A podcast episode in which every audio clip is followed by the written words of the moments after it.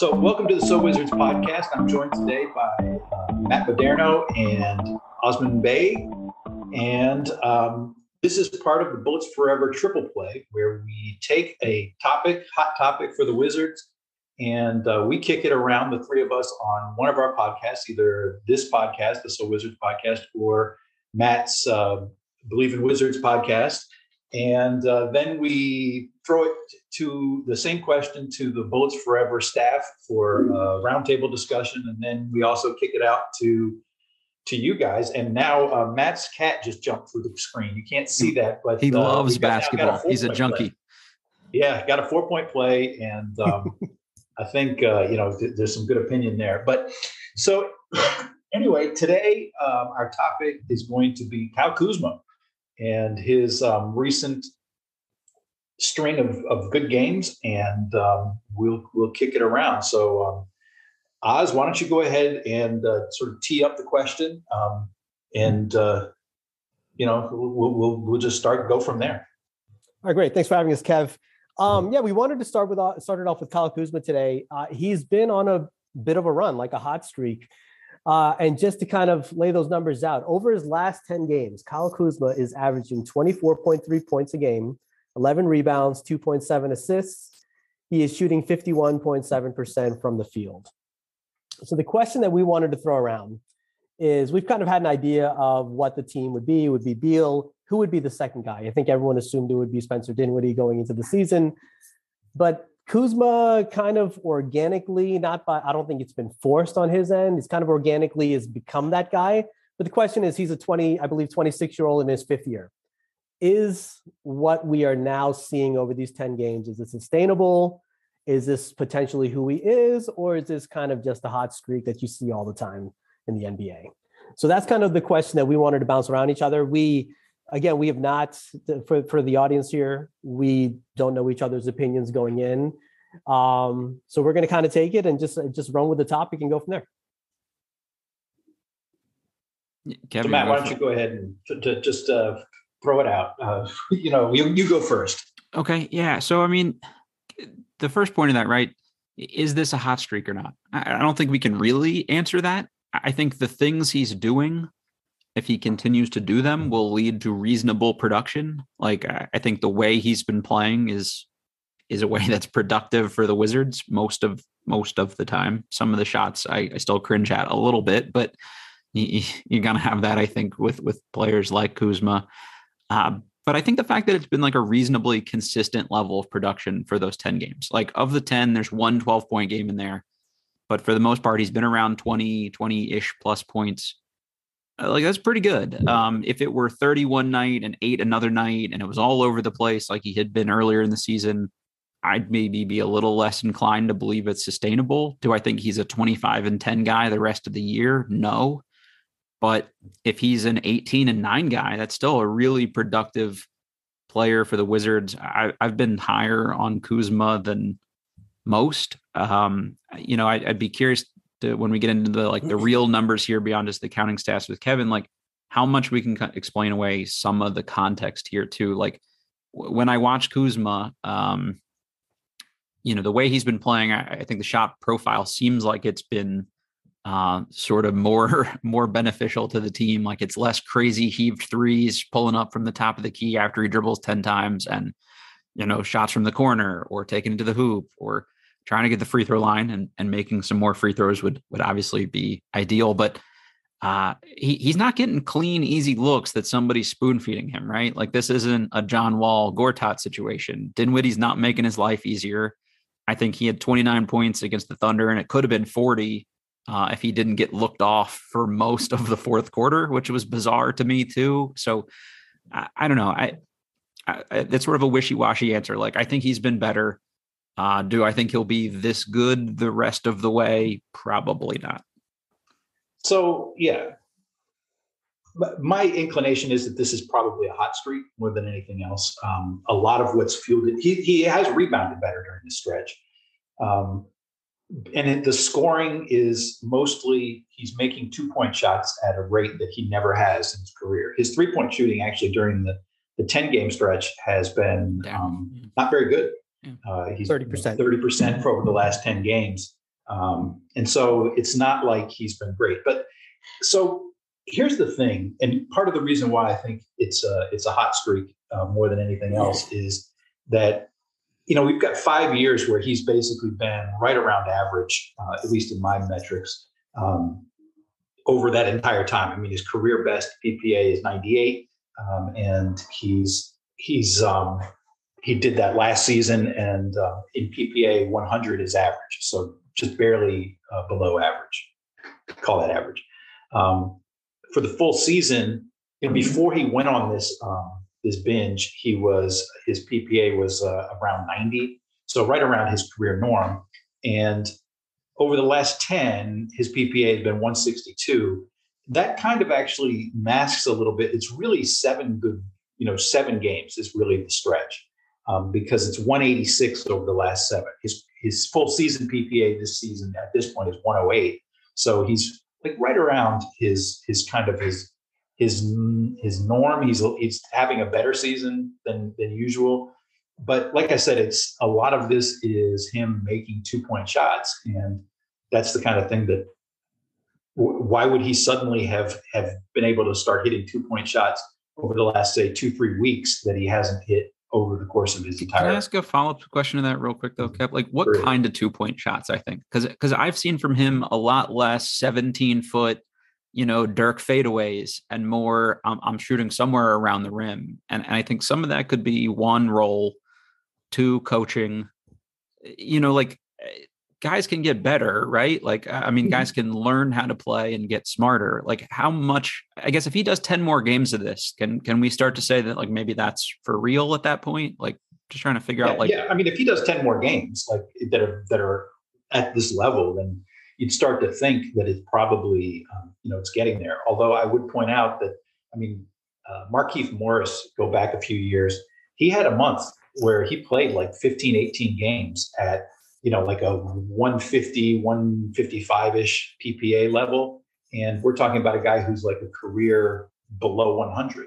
Um, and so guys do this. And, and so it's like, um, it's, it wouldn't be out of the realm of possibility to think that Kuzma's having a hot two, three weeks and then he's going to cool off.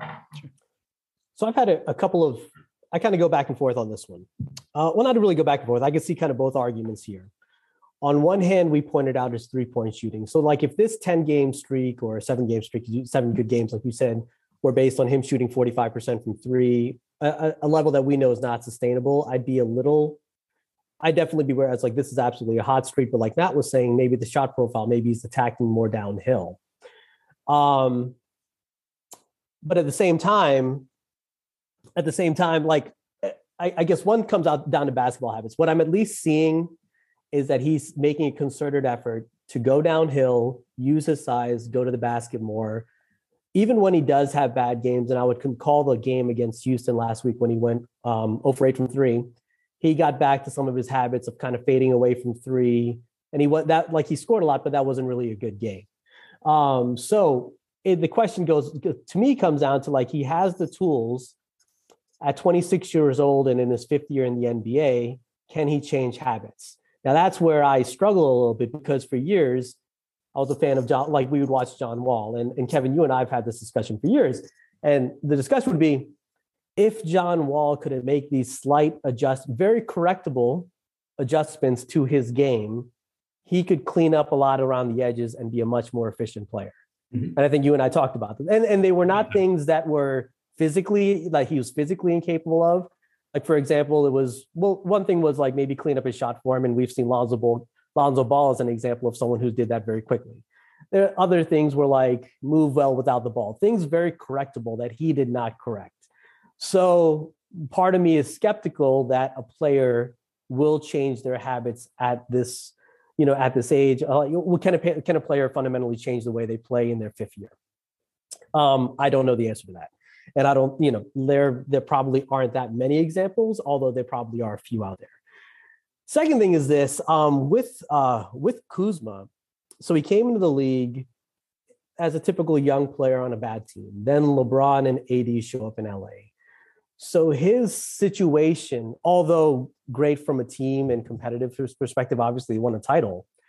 the role that he's in, that he has been in in year three and year four, which are really probably your when you become who you're going to be as a pro, you're not always going to be playing with a LeBron and an AD. So maybe this is kind of where his first couple years were leading to.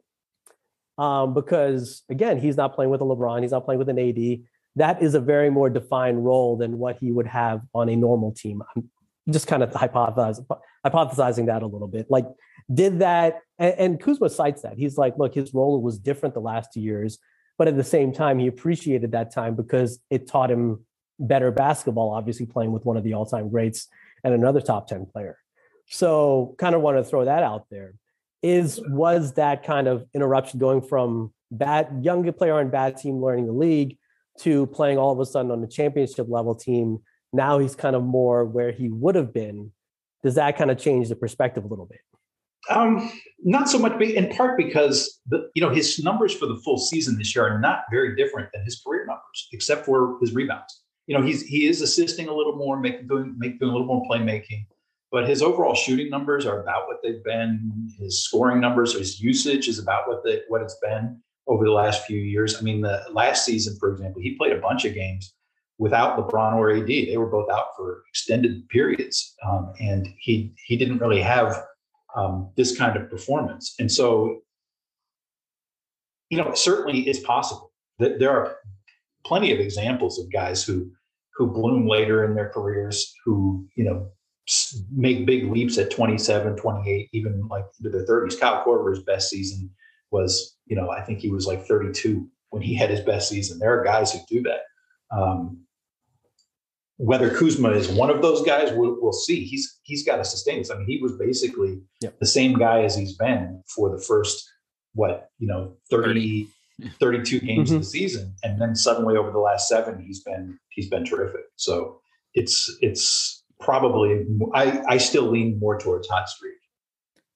I think we've seen like again at least me like even if the numbers are only good for seven of the last 10 or whatever that's still like the 10 is where i'd put in like the the change in style of play.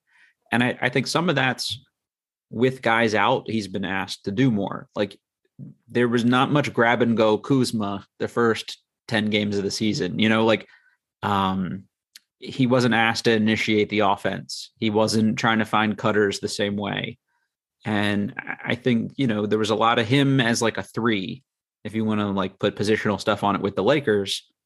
But he's been small ball mm-hmm. five for the Wizards. He's challenging guys at the rim. Like, I think whatever the numbers sort of shake out to when you evaluate him, I still think like he's a more valuable player now than he's been previously in his career because the things he's doing are things that teams look for. You want a 6'10 guy that can get a rebound and and start the break. You want a guy that can guard people three through five potentially. Like he's a valuable archetype, I, I guess, uh, is what I'm saying overall. Even if like it cools off a little bit, um, if he keeps doing those things, it's still a thing you want. And you look at the other guys that were young players on that bad Lakers team, like Josh Hart has been really good this year, right? Like uh, I mean, he's been a lot better this year. Let's say that. Um, Brandon Ingram is a guy that got better once he was freed from you know the LeBron shadow of things. Like it's just, I think some of this is settling into a role, finding a place where you're comfortable, finding a place where your coach values your skill set, and and I hope it lasts. I mean, I think all of us hope that he is a better player longer term, and the PPA stays around 160 or, or you know like uh, that. Yeah that's that's because, to everybody's benefit. Um, it's just it's still too kind of early to say definitively, I think, but I, I, like the trend is all I'm saying at least. And he's on just for context, he's on a great contract at 13 million per year this year and next year. Then I believe there's a player option, so I think that adds context there. Um, can, can I throw one, one thing into that too? I was like the other thing, the off court stuff has been good, right? Like he's working one on ones with Deni and like trying to get better and work on different things. Um, eh, you hear some from some of the young guys. Hey, I talked to Kuz about this. Uh, big on the film study. Here's what I picked up from Rondo, and I'm passing on to other guys. Like I think that stuff's non-trivial. Eh, you, you don't hear about Kuzma taking a swing at somebody in the locker room. He's not one of the names listed in the athletic article about people complaining. There aren't post game comments from him, you know, sort of subtweeting his teammates about like their, you know, their shots and things like that. So, uh, not to make it like a Saint Kuzma thing, but like uh, this year's particular team, I, I think you need a guy like that that isn't one of the ones maybe rocking the boat a little bit. Mm-hmm. Yeah, I think that's. I think. Oh, sorry, Kev. Go ahead. No, go ahead. I think that's actually a great point. What I was I was going to mention that as well. He's been a welcome addition to the team. I think uh, every so like you hear a lot of the press. We we all hear a lot of the post game availabilities, the tweets, kind of the you know what the players say. And I'll give you an example. Like like Brad Bradley Beal will go say after having an awful defensive game will say we need to defend better. Well, it's okay. You need to defend better. You know, so so like don't you know don't keep repeating the same thing when you're not running back on defense. Kuzma has been very refreshing, I think, from in, in terms of uh, what he says, his kind of approach to the game. He seems very mature.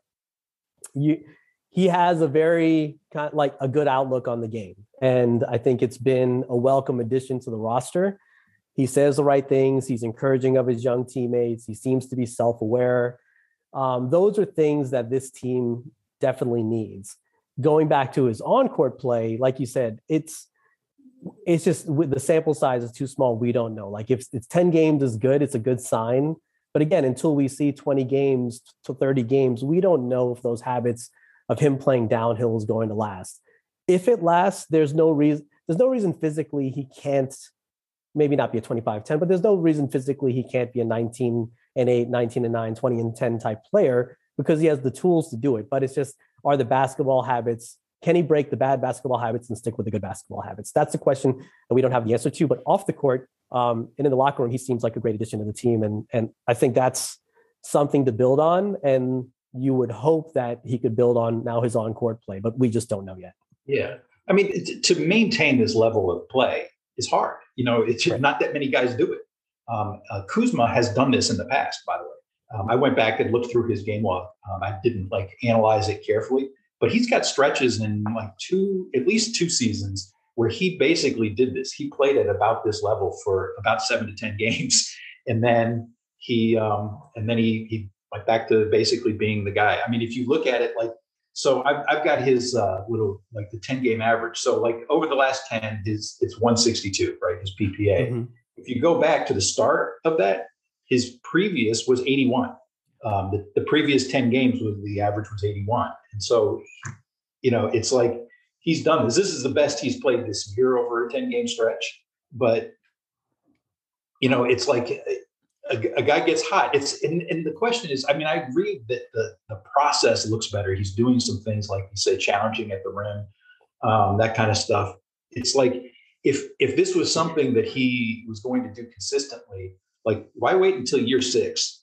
You know, right. why why wait until you know 30 35 games into uh, that sixth year to to start doing it? And I, you, you wonder a little bit, you know, it's been a soft part of the schedule and teams have been missing. Everybody's been missing guys with um, you know COVID and and that kind of mm-hmm. stuff, and you, you just kind of wonder if it's you know that and if if that plays into it as well, and because it's not just the players being affected by COVID. You know, the coaches, coaching staffs are the, the video teams are all that yeah, kind scout, of stuff. Scout, mm-hmm. How do you scout Kuzma if he hasn't right. played this way his whole career? Yeah, yeah, yeah. And so it's just like I said, I, I I'm a, I'm open to the idea that he's you know making this leap and he's going to become you know maybe not 160ish but like 140 to 150ish you know solidly above average i could see that um, you know but it's like a lot of this is built on making two point shots and maybe the variety of them is different you know the quality of those shots is a little different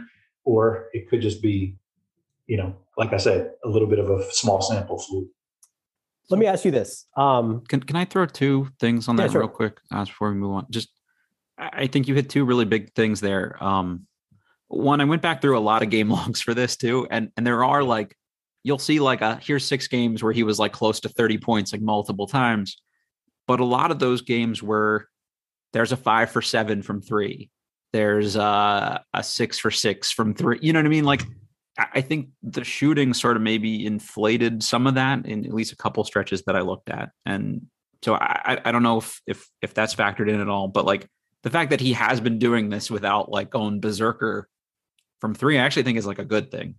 Um, and then if you could do this, why not do this earlier?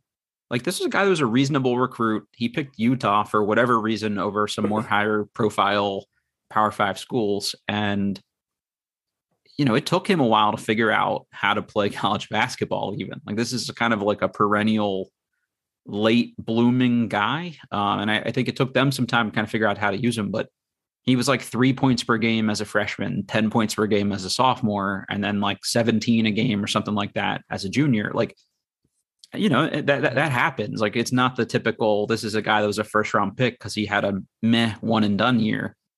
Um, th- this has been sort of his trend, I think.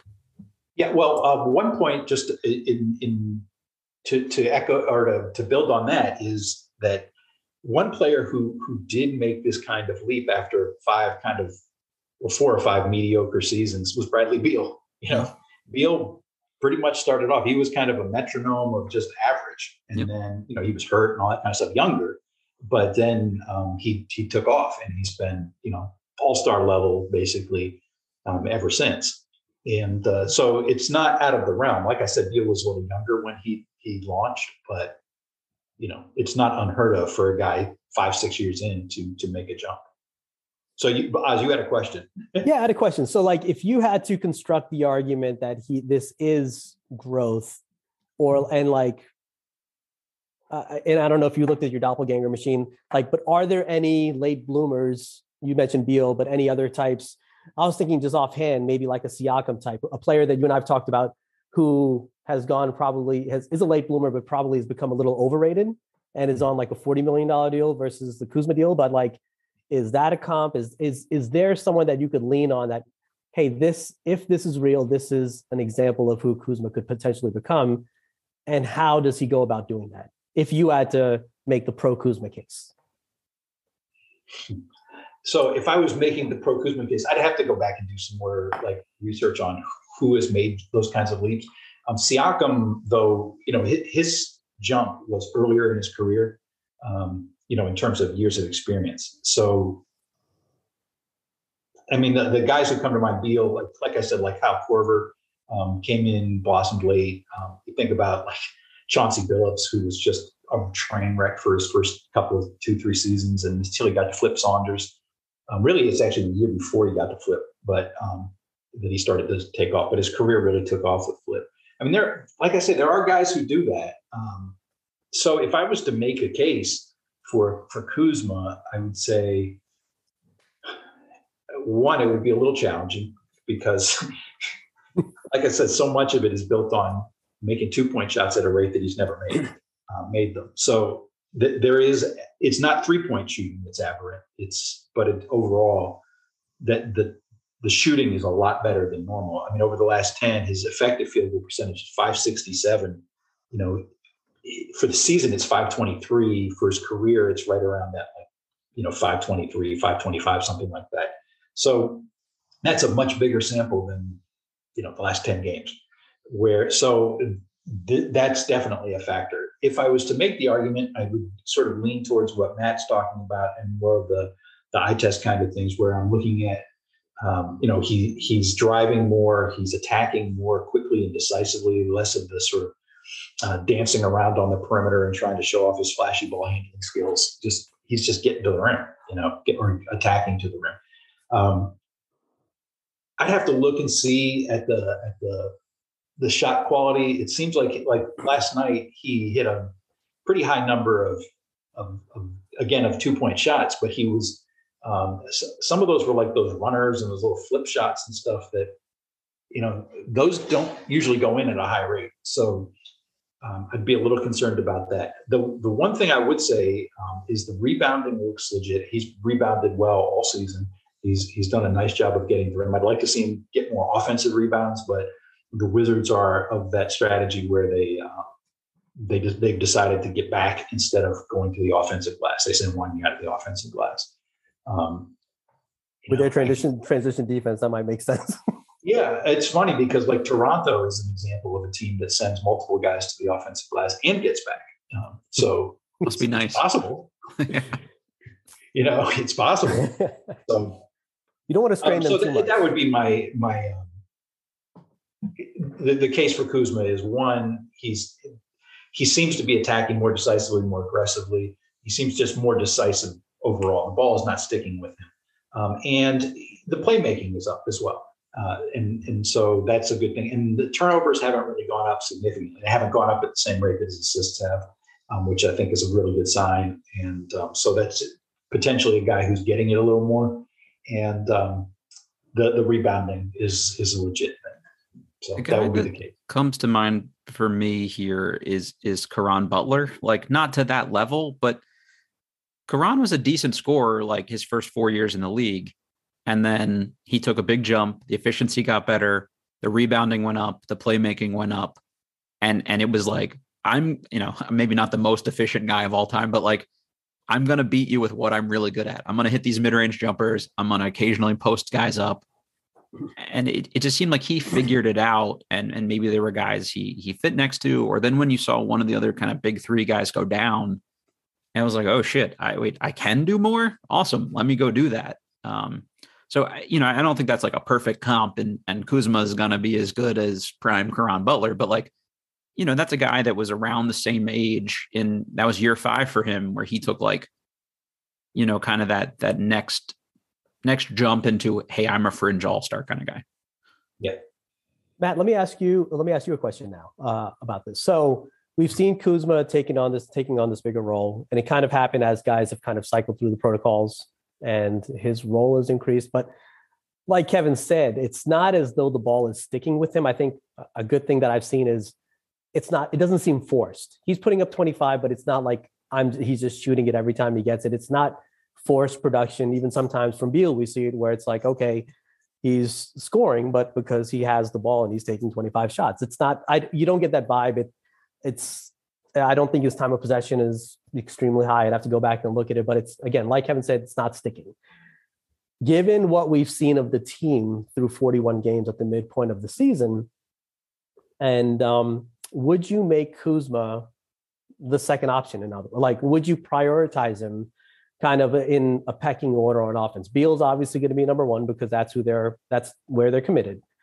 Um, would should Kuzma be kind of second in line behind him? And I kind of asked that also because we're seeing we're going to see a lot more guys come back healthy now, get cycled through the protocols. We see Thomas Bryant's coming back today. There's going to be some issues. We've already seen some issues where guys are not happy when they get the ball, but and even yesterday, Kuzma was seven for seven in the first half why is he only seven for seven? I mean, we've all played pick a ball when someone's hot, and you just keep feeding him the ball, right? But like, so should there be an emphasis on give having the ball go through Kyle more because it's not sticking with him? He is being as productive as he's been. Shouldn't he be prioritized a little bit more by the by the staff? Yeah, I don't know that I would go out of my way to like force feed him looks because he's clearly established himself as the second best guy in in the pecking order. But like, if he can keep doing what he's doing, I think you want him to keep doing that. Uh, you know, it's it's.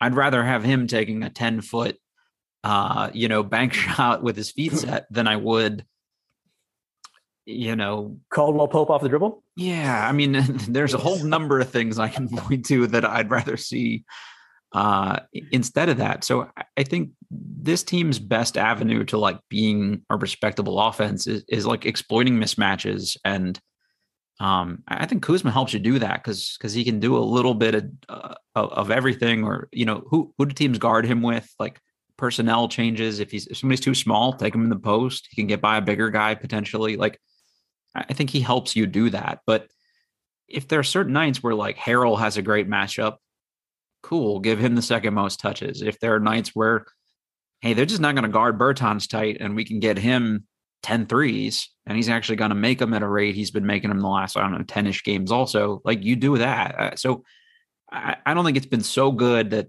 you know, this is some thing we need to force feed uh, forever. But, uh, you know, if, if he can do this and this is real and you have 20 more games of this or however many games are until the All Star break, and he looks like this the whole way, then like I, if it ain't broke, don't fix it. I mean, he's he's already basically this season. He's already basically the second option. Um, Beal is is number one, obviously, like you said, at uh, what thirty one percent usage. Then you've got Dinwiddie at twenty two point three, and uh, Kuzma is like twenty one point four. So th- those are your top three in usage. The thing is with Kuzma is so for the season, his offensive rating is 104. League average is 109.8. So he's been about what five, almost six points below average.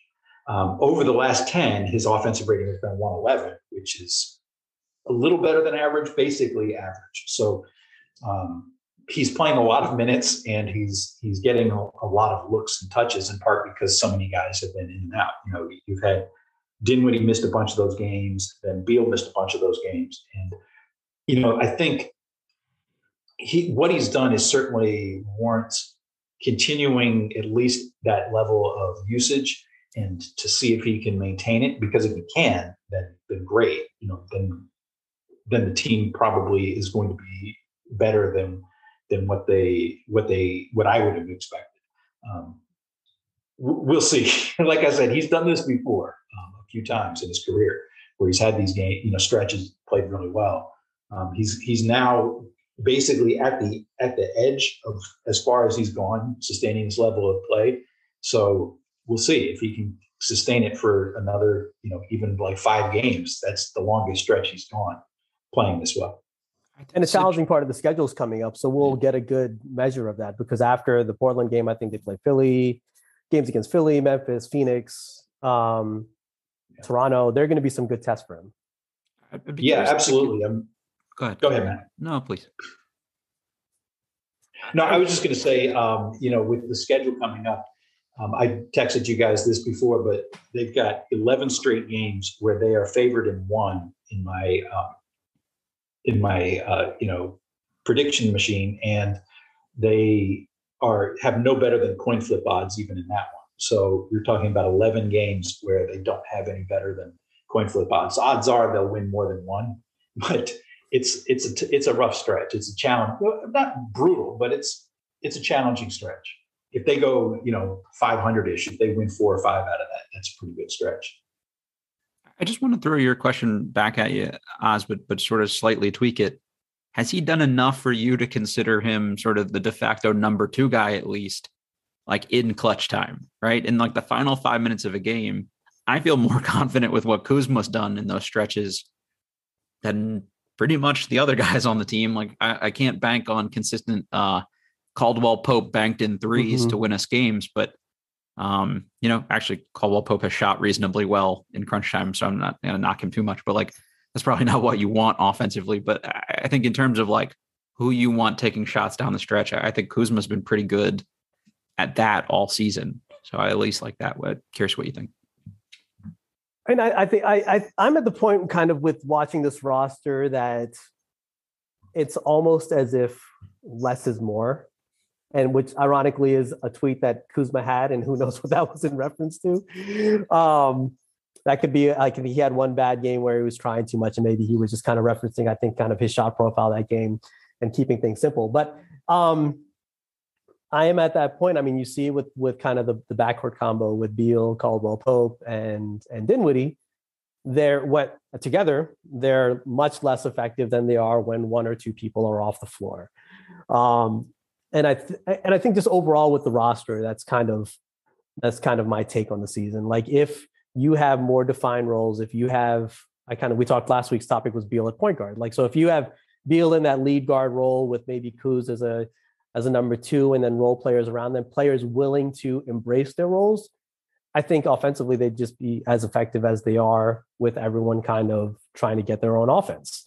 So I am at a point where I am just kind of tired of seeing players go beyond what's in their bag, what's in their kind of skill set. Stick to what you're good good at.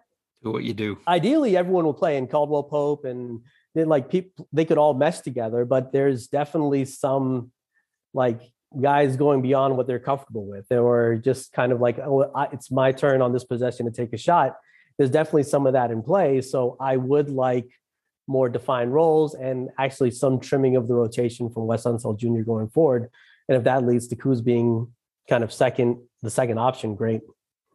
Yeah, I, I think I like the one. I very much like the idea of trimming the rotation. I don't really believe that the I'm on record with this that the depth is not really um, like super deep. It's just a bunch of kind of average guys. So I would trim the rotation down um, and try to focus on winning. In a sense, the um, you know the COVID stuff and some injuries kind of forced them to do that a little bit over the last few games, and it's I don't know if that's been better or not. Um, you know, Avdija's injury last season kind of forced Scott Brooks to um, trim the rotation down, um, forced him to play uh, and so they they actually ended up getting playing better because of that. In part, just because they got a more productive guy on the floor for more minutes. So, you know, it's it's not like anybody on the team has has really, uh, you know, the guys who are sort of more towards the bottom of the rotation have really jumped up and done anything to demand playing time. Right. Um, so that's definitely something that I I like the idea of. Uh, is is cutting down the rotations and um, seeing what they do. In terms of Matt's question about, you know, the the end of the game, um, last five minutes, et cetera. One of the things that I think has benefited Kuzma throughout his career, um, you know, he's his three point shooting in the clutch throughout his career has been uh, a little better than his norm. Um, it's not a huge difference. I mean, we're talking about the difference. I actually did the math on this: four makes over the entire course of his career um, in clutch. That's the difference in his three-point shooting. The rest of his numbers are basically exactly the same as his career career numbers. He's just kind of kind of guy is, but playing off the ball, it's like I wouldn't want to ISO Kuzma on the wing and clear out and say, okay, go get us a bucket with, you know, you're down two with 30 seconds left in the game.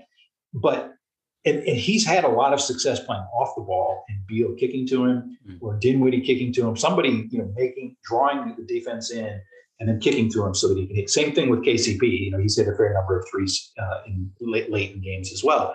And I think that both of those guys are better in that secondary role where they're, they're off the ball and um, they're, they're getting uh, maybe not necessarily an open look because, you know, but they're getting at least semi open looks.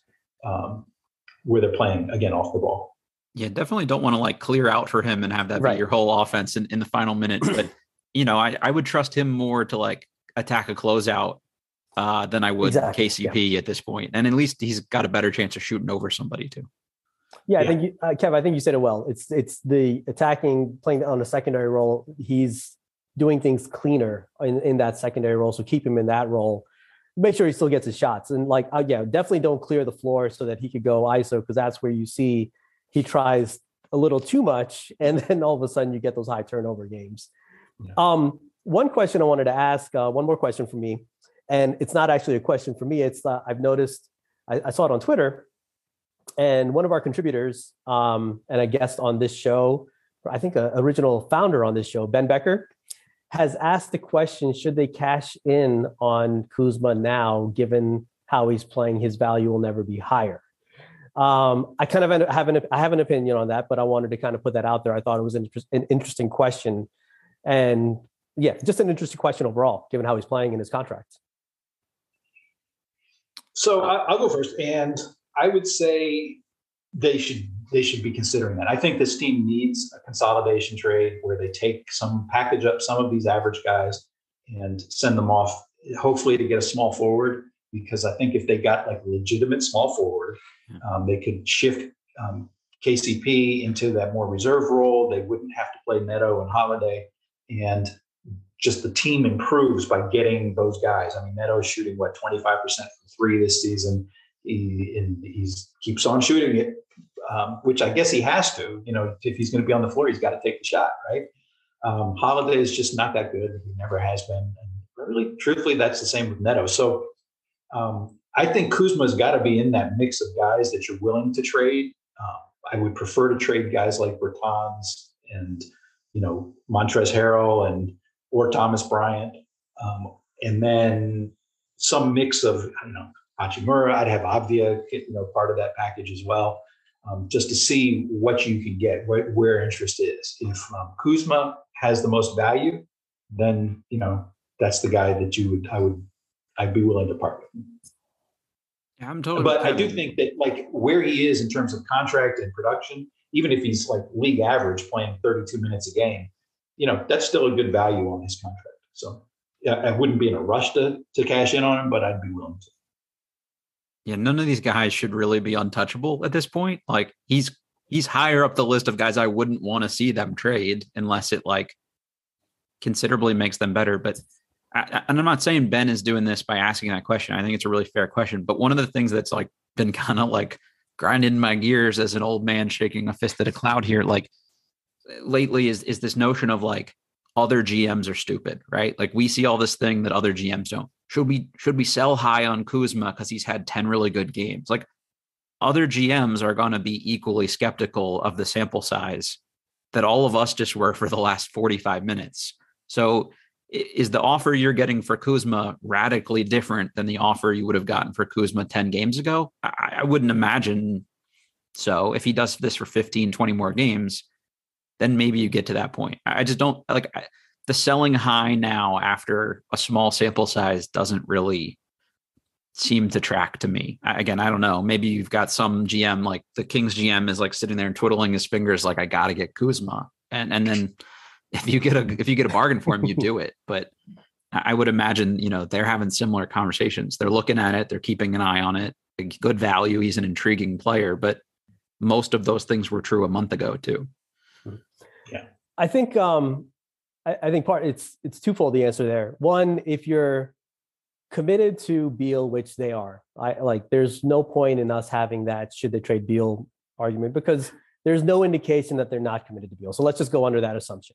So assuming that we're we're on track for a Beal five-year, two hundred thirty million dollar contract this summer, let's just work off that assumption. You're not trading Kuzma for picks because that does doesn't that's contradicting contradicting um, I don't know what the right word is, but you know what I'm saying. Yeah, their game plan. It's not the strategy, right? yes, contradicting strategy. So like that doesn't make sense. Now, I guess you can trade him. I 100% agree with Kevin. A consolidation trade is needed on this roster. Um, I just don't know with Kuzma, like, what do you like? Can you get an all star type? Can he be a part of a package for a Sabonis type player? Then you consider it. I would not put him in a package for a Jerami Grant because are you getting any better? You might even be getting worse, you know? So there's no point in doing a trade for like that type of player. It has to be for as part of a package for an all-star type player if you're going to include Kuzma and quote unquote cash in at this point. There's no like otherwise it's just it's just pointless. It's just moving pieces around for no reason. Um, separately, what I would say is again, the contract's a good value. You keep them there. There are other players, like Kevin said, that I would focus on first. That like I think they're they're going to have an issue at the center position with Thomas Bryant back. You have three players who are not in developmental phases. Well, they are develop, but they're not players that can sit and learn. They need to play and learn. So they're they're to have to do something there. They're to have to do something. They have a, a glut of forwards. There are other players that I would put higher on the list, like you said, Matt. Um, and a consolidation trade is needed. I don't think I would start with Kuzma though, unless he is the driver to get an All Star. Yeah, like would you do it for John Collins? Like Collins makes two and a half times as much money per year as Kuzma, and is he really that much better? Like, I, you know, and you'd probably have to throw in more assets. Like, I really right. like so Collins, but am I doing Kuzma and Rui and a pick to get Collins? I wouldn't do that. I would. I would. I think Collins is a lot better than Kuzma, but um, maybe I'm just uh, in the minority on that. I know I really like him too. I'm just saying you have to give up a lot more in that trade for a guy that you know, defense is spotty. He makes a ton of money. He's been largely unhappy. Like, you know, I mean, like it's just it's it's a question mark for me too. Is what's the level of improvement you can get from Collins at this point? I, I would do it for th- you know a better player, but yeah, I think I would want a known quantity. Like with a Sabonis, you're getting a known quantity. Like you know what you're getting, you know what you have to work around, you know what you know, you know the player. So I think I would do it for a player like that. I'm not sure what other all star type. I mean, here's the thing. Just back to Collins, real quick. Is Collins yeah. at least again in my PPA metric? He's been about as good all season as Kuzma has been over the last ten games, seven Agreed. games. Agreed. So yeah, you know, it's like he he is significantly better. But but he's better. What, but I would I would be wondering why is Atlanta in the situation they're in. That's what I was going to say. And too, so I'd though, have to dive further yeah. into that before yeah, opining on him. And, and like, um, I, part of that was couched with if this is sustainable, from Kuzma. If, if you see this from him close, like from now until the trade deadline, I, I don't think the gap is as big that I would want to Yeah. put other assets to Kuzma. Yeah. If he regresses to normal Kuzma, One advantage, one thing I think that the Wizards, you know, might be interested in that kind of thing. Again, just this is hypothetical with Collins. Tommy is big on. Uh, when I used to talk to Tommy, um, under contract was like a really big thing with him, Mhm. and, and Collins is signed at, at Right. minimum for what four or five more seasons. So, you know, that's it. So back to why Atlanta's not good is basically Atlanta's got three good players um, this season. Uh, you know, Capela, Trae Young, and and um, Collins. And you know, Reddish has not been good. DeAndre Hunter has been hurt and bad. Um, Huerter's been bad. Danilo Gallinari's been really, really mediocre, and he's been hurt too. I mean, they just, I'm looking down their list. Bogdan Bogdanovich has not been that good. Kevin Huerter's not been that good. Mhm. It's just, they, they've had a bunch of guys playing not well. And so that, that's why they've got three players who are good and everybody else stinks. So we agree we would not trade Kuzma for Grant, right? All three of us. Yes. We would trade him for Sabonis. Kevin is all in. Would he would do Collins? Matt and I would. I, I really like Collins too. It just depends on what the rest of the dig it- I- deal looks like. For Yeah. I mean, I agree. Right. It- that's the thing. If it's a, assuming that it's a reasonable deal, yeah, of course. I mean, if, if it's like Atlanta says, okay, give us uh, Kuzma and Hachimura and three firsts, then it's like, forget it. But if it's um, Kuzma and Todd. Kuzma and Hachimura and, Yeah. you know, And I think that's the other issue that, well, obviously the issue that Wizards Twitter seems to not like when with all these hypothetical trades, the Wizards owe a pick to OKC, and that pick has protections. So in doing any trade with future picks, as we all know, they have to get OKC to agree that they're going to take the pick, no protections, like lift the protections. So there's going to have to be something going to OKC. There's going to have to be something, and then the next pick they'd be able to trade, I believe, is what 2025. So if any pick goes out, even just one, their next tradable first round pick wouldn't be till 2027. Does that sound right? I think that's right. 2027 or I think that's right. 2028. I can't remember what. Yeah. the- I think it's, yeah, I can't remember, but it's, um, yeah, is it OKC or Houston? Uh, Houston traded it to OKC for Oh, okay. Sengun. All right. Yeah. I missed that or forgot that or whatever. So there's some complications in any in any trade involving picks. So yeah, you'd have to be. You're, that's kind of if if any pay if any trade involves picks, that's kind of they're all in. This is our final move type thing. Yeah. Unless you can flip some of these other guys on the margins for picks before that or something. I I mean, Mhm, but right. but you know, as it stands, like, and I'm I, I differ slightly with you guys on the like consolidation thing. Like, I'm I'm all for it at the deadline. I wouldn't be in a rush to have less bodies. Like, even if they're all sort of marginal bodies, I'm still terrified about another month of like getting wiped out by COVID. And I, you know, Kevin and I have talked enough. Go go. I don't need to see Jaime Echenique playing real minutes for the Wizards uh, anytime in the near future. But you know, if if Omicron looks better a month from now and you're not losing a lot of guys to protocols all the time, like get some of these dudes out of here. Let's do it. Yeah, absolutely. Um, I, I will say though that, I, while I understand that, I'm also of the mind that, you know, I, I wouldn't hesitate to make a, a longer term deal. Yeah, agreed. Yeah. Yeah. You know, If it's the right deal, you do it. Yeah. Yeah, Right. um, th- I, I agree. That's a, that's a consideration that needs to be you know kept in mind. Is that um, we are in unprecedented times. So,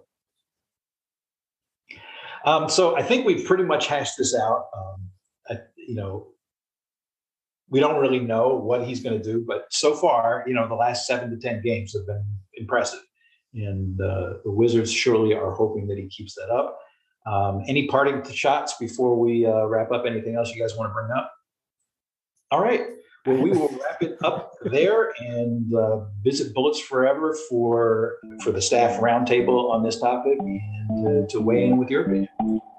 And suggestions for the next one. Yeah, that's right. Mm-hmm. All right, we're out.